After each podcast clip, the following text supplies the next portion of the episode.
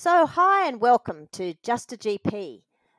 This episode, we're having the joy of interviewing Pallavi Prathavadi. Now, Pallavi is still in the training program for being just a GP, but she's not just a GP, funnily enough. Otherwise, we wouldn't be interviewing her. But then nobody is just a GP, are they?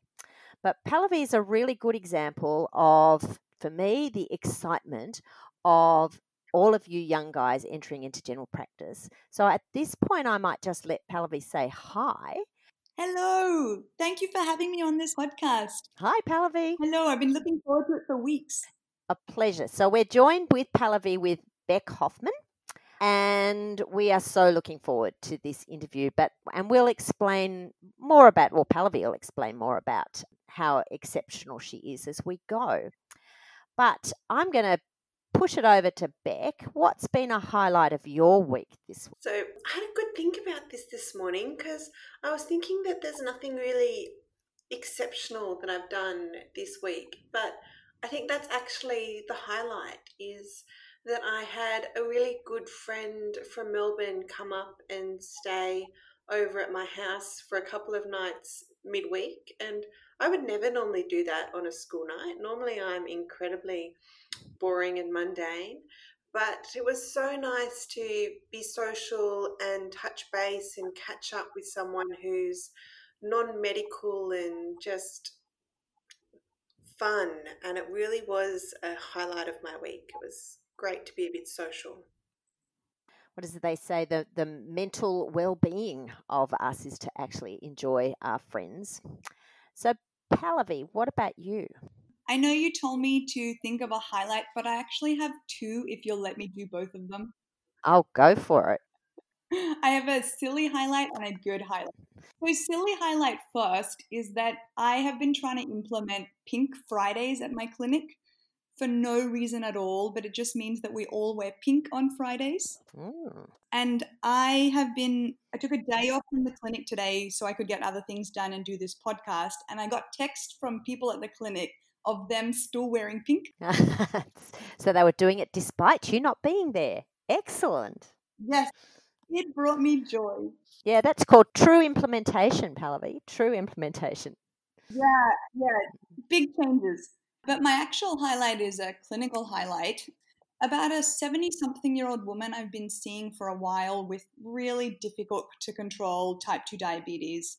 And over the last maybe two, three years, her HbA1c has just kind of steadily been going up and up and she's not been that great that compliant with all the stuff that she needs to do and about two months ago we had a massive chat about you know maybe putting her on insulin making some big changes really trying to focus on diet and yesterday she came in to see me for her latest hba1c which had dropped from 10.5 to 6.9 it was massive just from medication, sticking to diet, taking it seriously, and exercising.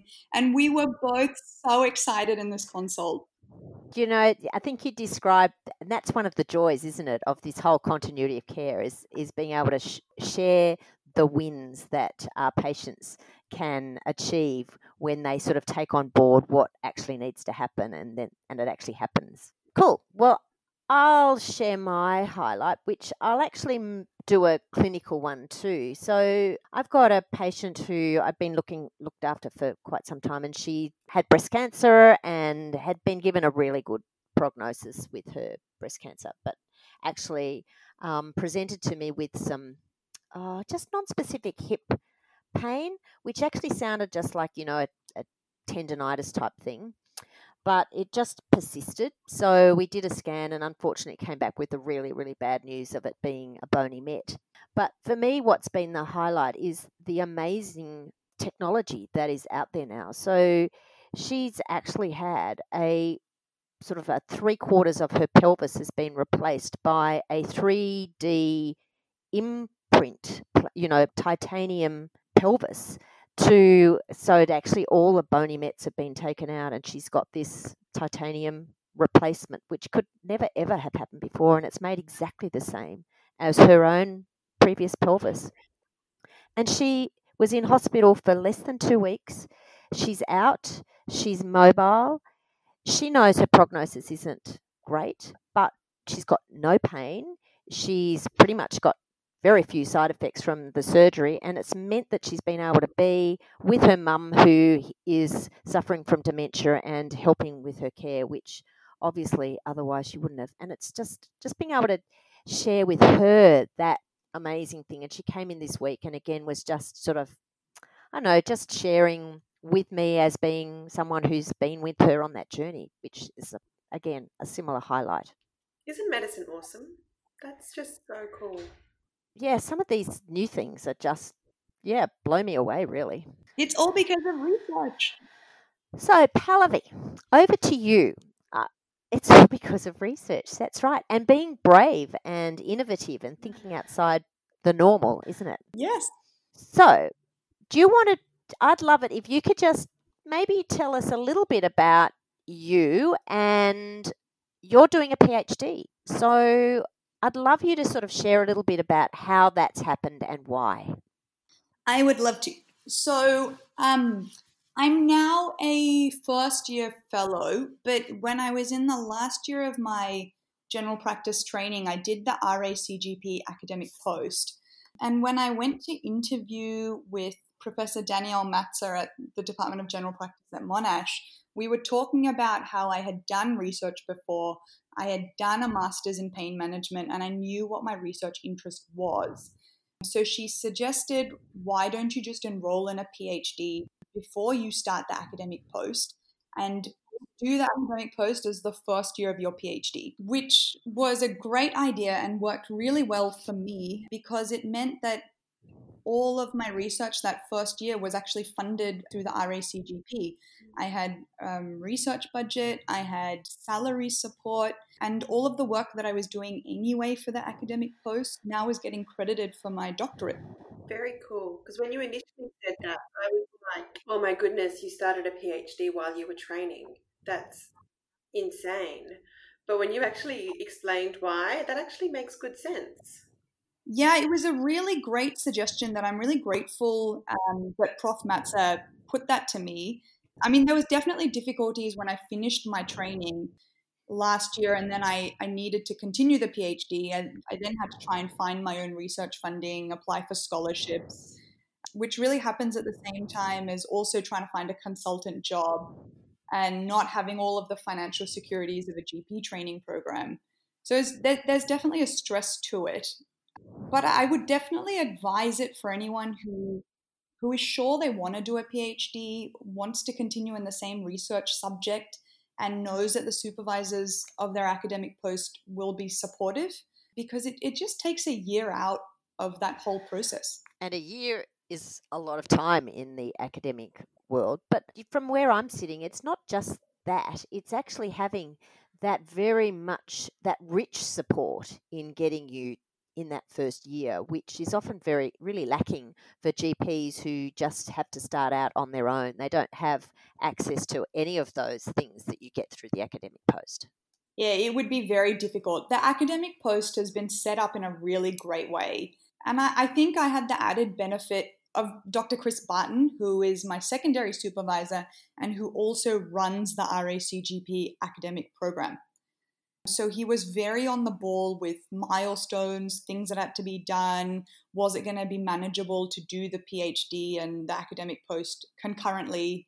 And I know that not everyone has that luxury of having him as a supervisor. But this has been done before. So, for anyone who is listening and is in the program and thinking of this pathway, you know, we've got a precedence now. So, it means that we can all help and make this happen for more registrars who are interested in doing the PhD during their training.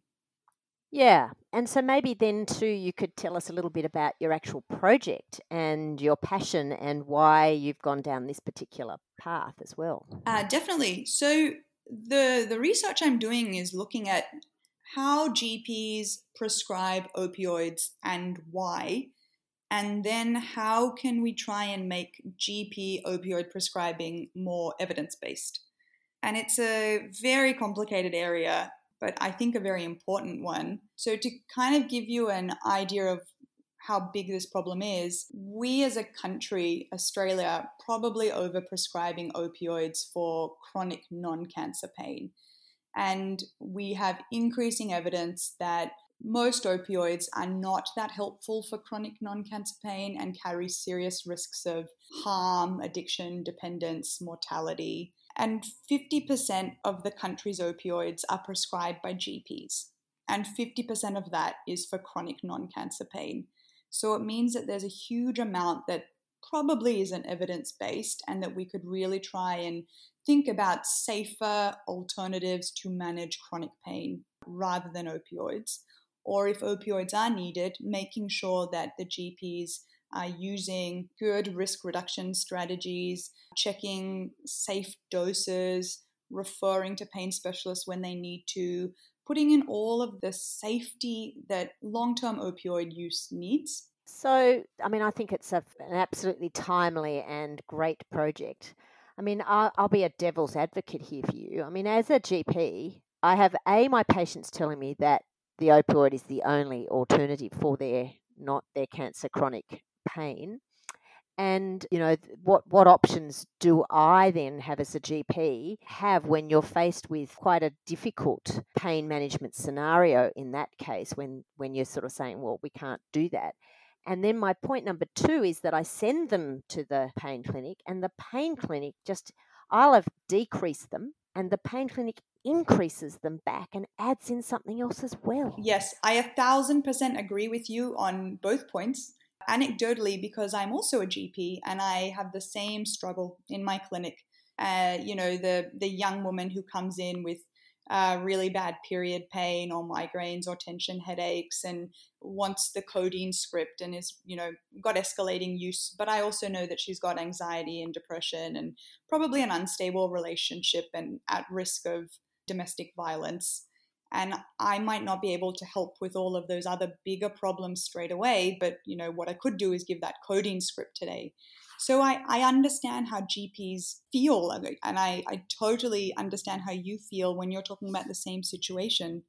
This is not going to fix overnight. I think that most GPs are not deliberately overprescribing just to do it. I think they genuinely want to help the patient, and sometimes an opioid script is the only way they can. And maybe some small strategies we could do to improve this is try and get more public education about, you know, what actually is going to help chronic pain. Could we actually get your mood up? Could we try and get you walking a bit? We know that these things will probably help your pain more than, a, you know, a non-indicated opioid. Then what we hear, and I'm sure both of you will agree with me, is when we say, hey, your low back pain, what you really need is physio. And they say, well, I've maxed out my four or five physio appointments that I get a year through the GP management plan. And I'm working one day a week as a single mum. I sure can't afford a private physio. I mean, the, these things are expensive. I, you know, if we had cheaper physio, cheaper hydrotherapy, cheaper acupuncture, we could push that really strongly. But not everyone can afford really important basic allied health. And perhaps a tramadol script is cheaper on the PBS and actually something that the patient could afford. See, I'd sort of challenge that. I mean, I have no I mean, when I say challenge that, I I'm I'm with you 100% of the way. But I mean, one of the things for me is that I don't want to give the scripts and I don't like the codeine. I find more difficult really is the patients who who really do have severe osteoarthritis who tell me that they just can't sleep at night time unless they have a small dose of endone, for instance. And, you know, and their experience is, is that they get treated very badly by the system about the fact that they're doing that and taking that. And I, I mean, I've never had that sort of pain. I don't know whether they're right that there's nothing else and it's very hard to sleep. But that's to me, that's when you've really got your difficulty. Whereas I've got no problem with managing people and getting them to move more and having some process about accessing physio and, and particularly if you're younger, because I think that's a great opportunity for us educating differently. There's a cohort of patients and cohort of GPs, because I'm one of them, where we were taught you used opiates that we were actually being mean to these patients with particularly severe osteoarthritis if we didn't give them opiates, and that we needed to make sure that they were not in pain because if they were in pain, we were imprinting chronic pain for them. So it's so you got a back, got a whole about turn of people who were you know really heavily marketed for about there was about six or seven years where I, you know, constantly went to pain management sessions where that's what we were told. Whereas now we're being told you're a very naughty girl. You shouldn't ever have even started those opiates on that patient. Yeah. So none of what you're saying is new to me. In my first two PhD studies, I actually interviewed 20 GPs and 20 GP registrars, asking them about these same things. And it was the same. You know, a lot of the older GPs were saying the same things that, you know, I think we're overreacting to the situation. I think there's a role for opioids. I do lots of aged care, and I know that low dose Targin or a buprenorphine patch can really improve quality of life in an elderly patient, which is this, the, what you're talking about. And then a lot of the younger GPs and the GP registrars. Just saying that's one of the hardest things when you got that as your experience. Yeah, definitely, definitely, and it's. Uh, I mean, we're hearing this from GPs. I think uh, probably like 40, 50, 60, coming up into retirement. There definitely was a phase where the drug companies were really saying, you know, these are safe medications. If you're not escalating uses, it's okay. Even in our opioid prescribing guidelines, like the RACGP prescribing drugs of dependence document, it does say consider doing a trial of opioids and seeing whether low dose would be beneficial in conditions like the, you know, the severe osteoarthritis. And I think as GPs, you know, what, what we really try and treat is quality of life. And, you know, when you have the patients who are perhaps aged care patients or elderly and are not fit for a knee replacement or a hip replacement, but their pain just, you know, stops them from going out to the shops and from seeing family or, you know, being active. They can get a little bit better with I don't, endone targin, then shouldn't we be treating that? Isn't that our job? I think this is a very complex issue and there's good arguments on either side. And hence the joy of research because you can actually sort of come up with some of these things. Which was my exact next question. So you've done the research having a look at registrars and fellowed GPs across their GP life about what their prescribing habits and choices are. So what do you what do you do next? What avenue do you next go down as part of your PhD? So those were both interview studies. So we we really wanted to get really in-depth narratives about the GP's experiences, why they prescribed, and if you know they felt pressured to prescribe and what might change their prescribing to make it safer. So I followed that up with a nationwide survey of GPs. So that's been sent out to 4,000 GPs across the country. And I'm just in the middle of doing the statistical analysis for that.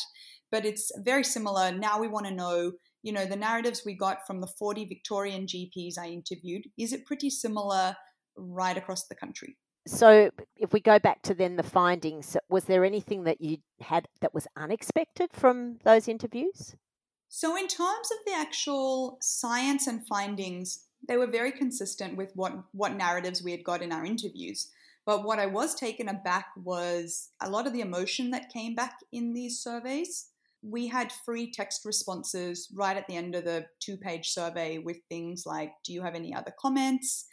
And there were quite a lot of really emotional, I feel targeted by the government's interference in my prescribing. I feel like I'm not being taken seriously as a GP. This case study was oversimplified and real life is complicated there was just so many comments that really make me aware how difficult an issue this is, how sensitive it is to patients and GPs. So, what do you do with that next? You know, what what sort of exploring do you think you can do to try and pull out what the sort of the enablers and barriers are? To, well, there's obviously ba- barriers. What sort of things that you can do? Ideally, what we want to do at the end of this PhD is design an intervention for GPs to help them prescribe safer and more guideline concordant pain management.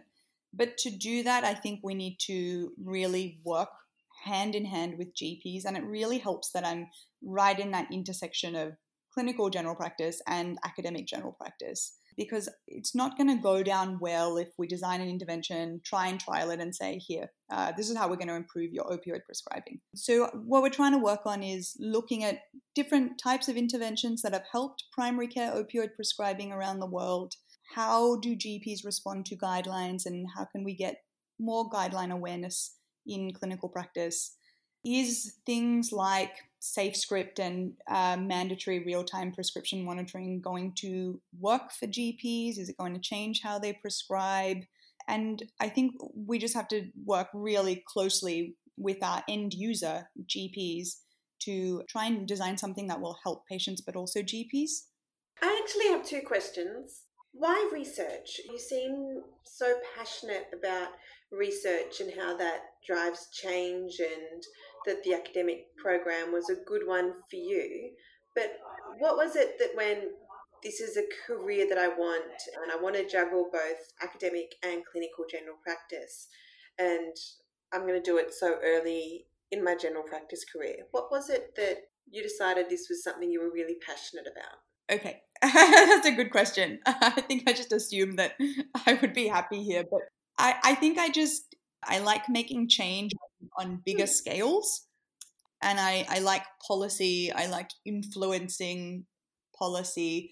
And I wasn't sure that my, you know, day-to-day clinical practice would allow that. I didn't think that seeing 30 patients a day would satisfy me and, and what I could give back to this world or leave behind or make this field safer.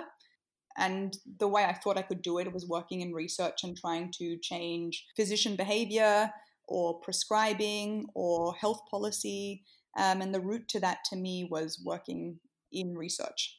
And I suspect there's a lot of people in medicine who feel the same way because you know we have interests in public health we treat individual patients but we also have wider roles and we care about bigger populations so i wonder if that's the reason why a lot of people end up going into things like public health policy research yeah absolutely and mine is actually quite a similar answer which um, I think is why I asked it because I love all of those aspects about research and general practice, and you get quite a warm, fuzzy feeling doing the research and finding out the answers that will not only affect that yourself and the person sitting opposite you in your consult room, but also potentially affect a bigger population outside of your suburb and city. And yeah, it's really cool.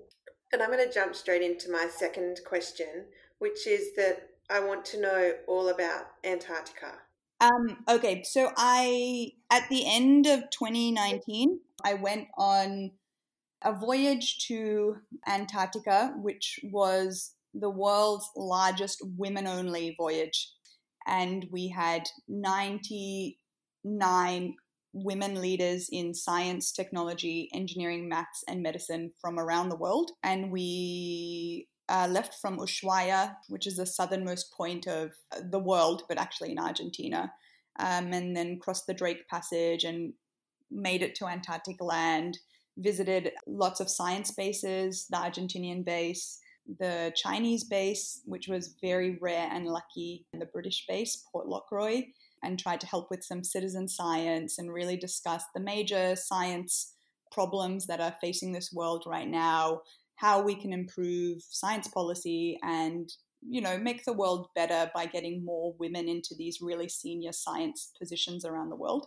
So, again, this you've sort of left us on this tantalizing sort of thinking process. How how did you get to be one of these 99 women? There's actually a, another GP who uh, mentioned this program to me, and I I have this habit of I just apply for everything because I never know what will turn out to be a incredible opportunity, and you know what was something that maybe wasn't entirely beneficial for me, but every opportunity is an opportunity. So I apply to everything. And then I, I got selected. And I, I guess it's because I, I have some roles within medicine um, where I have a voice and I have a role as a leader, which means that I can help one in terms of woman leadership and two potentially influencing policy within medicine. So, do you want to tell us a little bit more about that? I guess my main role is that at the AMA Victoria, I chair the Women in Medicine group. The role is just really wonderful, and we get to collaborate and work with a lot of incredible women in medicine from all fields. And we run events and we develop really useful information sessions and booklets and have a big social media presence about how we can get gender equity in medicine, what it's like balancing parenting in medicine, and what it's like to take on leadership roles within medicine without having to necessarily step into that you know that typical characteristic what we think is a, a leader in the very masculine dominant style. Women leadership is very different and what we value and how we bring about change and we lead teams is very different. I guess the thinking is that the world probably needs more of that to get things done to make important changes really about making things like climate change and trying to leave a legacy for generations that still have to come maybe if we get more women leadership making those kind of policy decisions it will change outcomes. I couldn't agree more but i would also like to add in that i think having women who have that more general broader thinking schema is also really really useful. Is one of the big things I find really fascinating is how differently we do think about things when you're looking at the whole bigger picture and not just the extraordinary fine detail of things. Yes, I, I, I definitely agree with that. So back to Antarctica, what would be then the the sort of the key prime learning that you came away with that that might influence you as you're moving forward? We had some really interesting conversations about diversity and inclusiveness when it comes to uh, women leadership. And this is something that I'm pretty passionate about. But I took some really key messages away from that, which was great. And the way it was explained to me that I really value now is diversity is getting everyone to the table, but inclusiveness is making sure everyone at the table has a voice. And we're definitely trying to improve diversity in terms of gender representation, race and ethnicity, called backgrounds, and differently abled people, LGBTIQ, but that doesn't necessarily mean that just because they're at the table, they're being listened to and given a voice and being taken seriously. So I think every time we try and get diversity, we still need to make sure it's not tokenism diversity and that we're actually making sure these underrepresented, underrepresented, underheard voices are really at the forefront. Did you come away with any strategies of how to do that? Because that sounds like quite a ambitious goal. Yeah, I mean, this is definitely not in the short term. This is, you know, if we want to make big changes in science policy or, you know, in leadership in area, that's what we need to aim for. But we're not going to get there today. Yeah, there were definitely some strategies. I just don't know if all of them are going to be effective. A lot of it was about, you know, if you're at a table or a, a table full of decision makers, if you're at a conference, if you're on a board, just look around and see if every person is going to be representing something bigger than just the board. And if there is a voice that's not being heard, to be an advocate for somebody else. And, you know, if, if you're from a minority representation, and I certainly am, to make sure that you're the voice that's heard because you're standing up then for all of the other people who will come after you. Yeah. So I mean, I agree entirely. And it's certainly one of the big challenges, I think, as a leader, that we actually enabling the voices is just, again, the next step to not just have them being heard around the table, but that the herd means enabling some of those changes to happen. And for me, where I think that I see one of the biggest issues is how do you actually then get that next state of change and things to really happen. The way our sort of current government works is there's lots of little things that might happen and little wins, but none of them are really attached to a bigger goal of where we're actually wanting to go to. And that's certainly one of the things I would love us to be able to be able to do with everybody's voices being heard in that. Yeah, yeah, definitely. And I've thought about this before. I have a friend who is, you know, just incredibly influential in the climate change policy scene. And I've been really trying to get her to run in local politics or state politics and try and actually hold office. But it's really hard to get these voices and you know the less representative people that we're talking about into levels of government where they can probably affect change. I don't know. I'm, I'm wondering if i'm being pessimistic about this but I, I don't know whether we've reached that point of the world just yet. As i said i think it's to do with the system of representation and how we empower voices in government and so there's a lot more change that actually has to happen in terms of how we do that.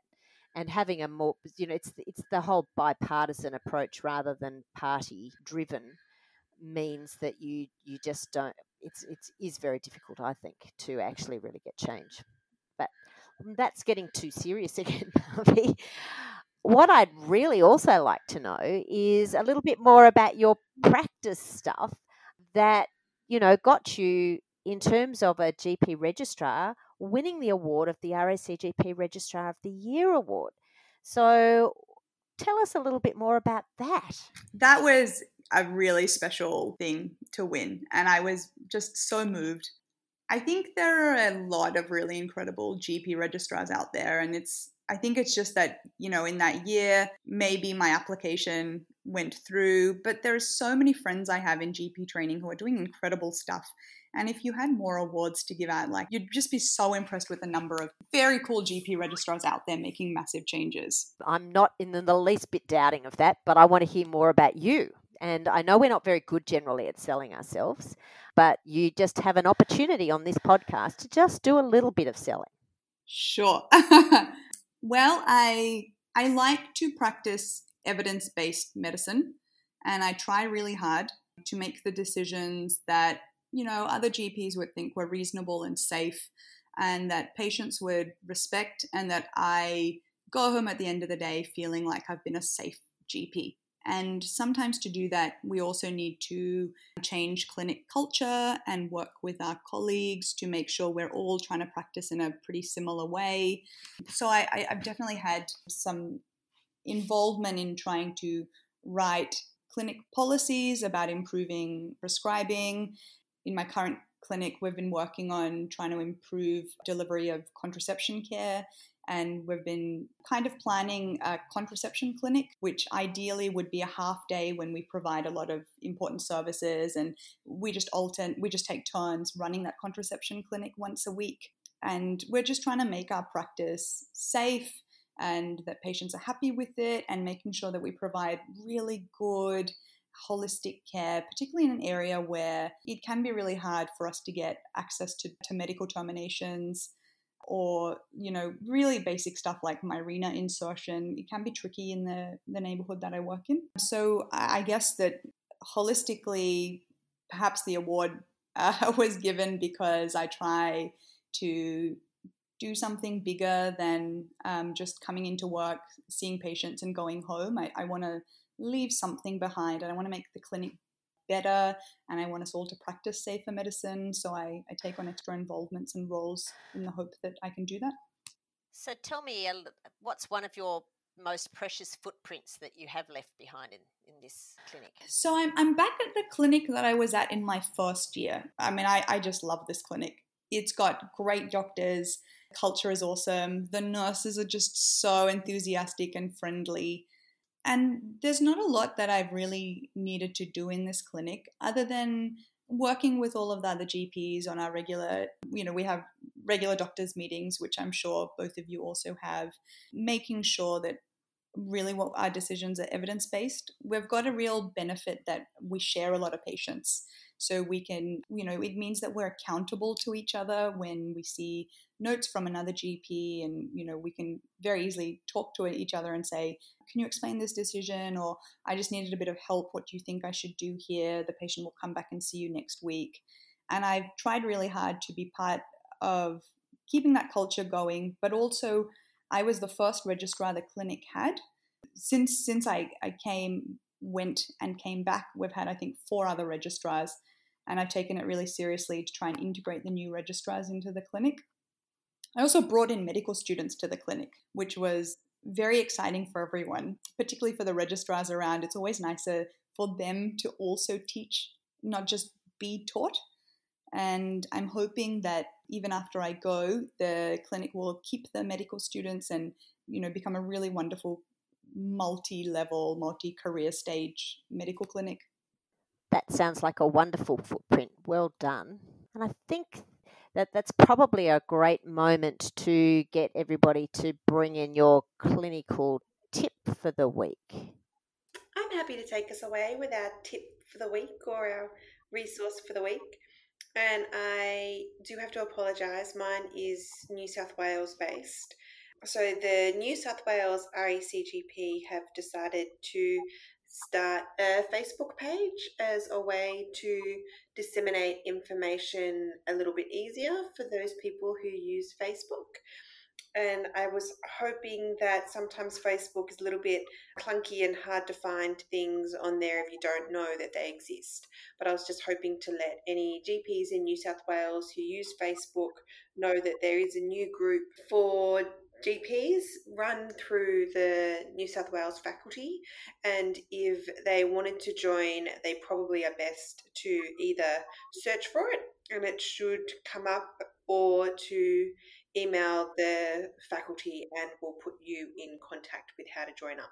Mine is again about pain, and it's the Pain Australia website. That's painaustralia.org.au. It just has incredible fact sheets and I only found this website a few weeks ago, but there's great patient fact sheets available about lots of different areas of pain management and treatments. But there's also a pain toolkit that's available in several different languages. It might help GPs explain complex pain concepts to people who are non English speaking. Thank you. That sounds really helpful. And if we will get that posted um, on the Just a GP site so people know where to go.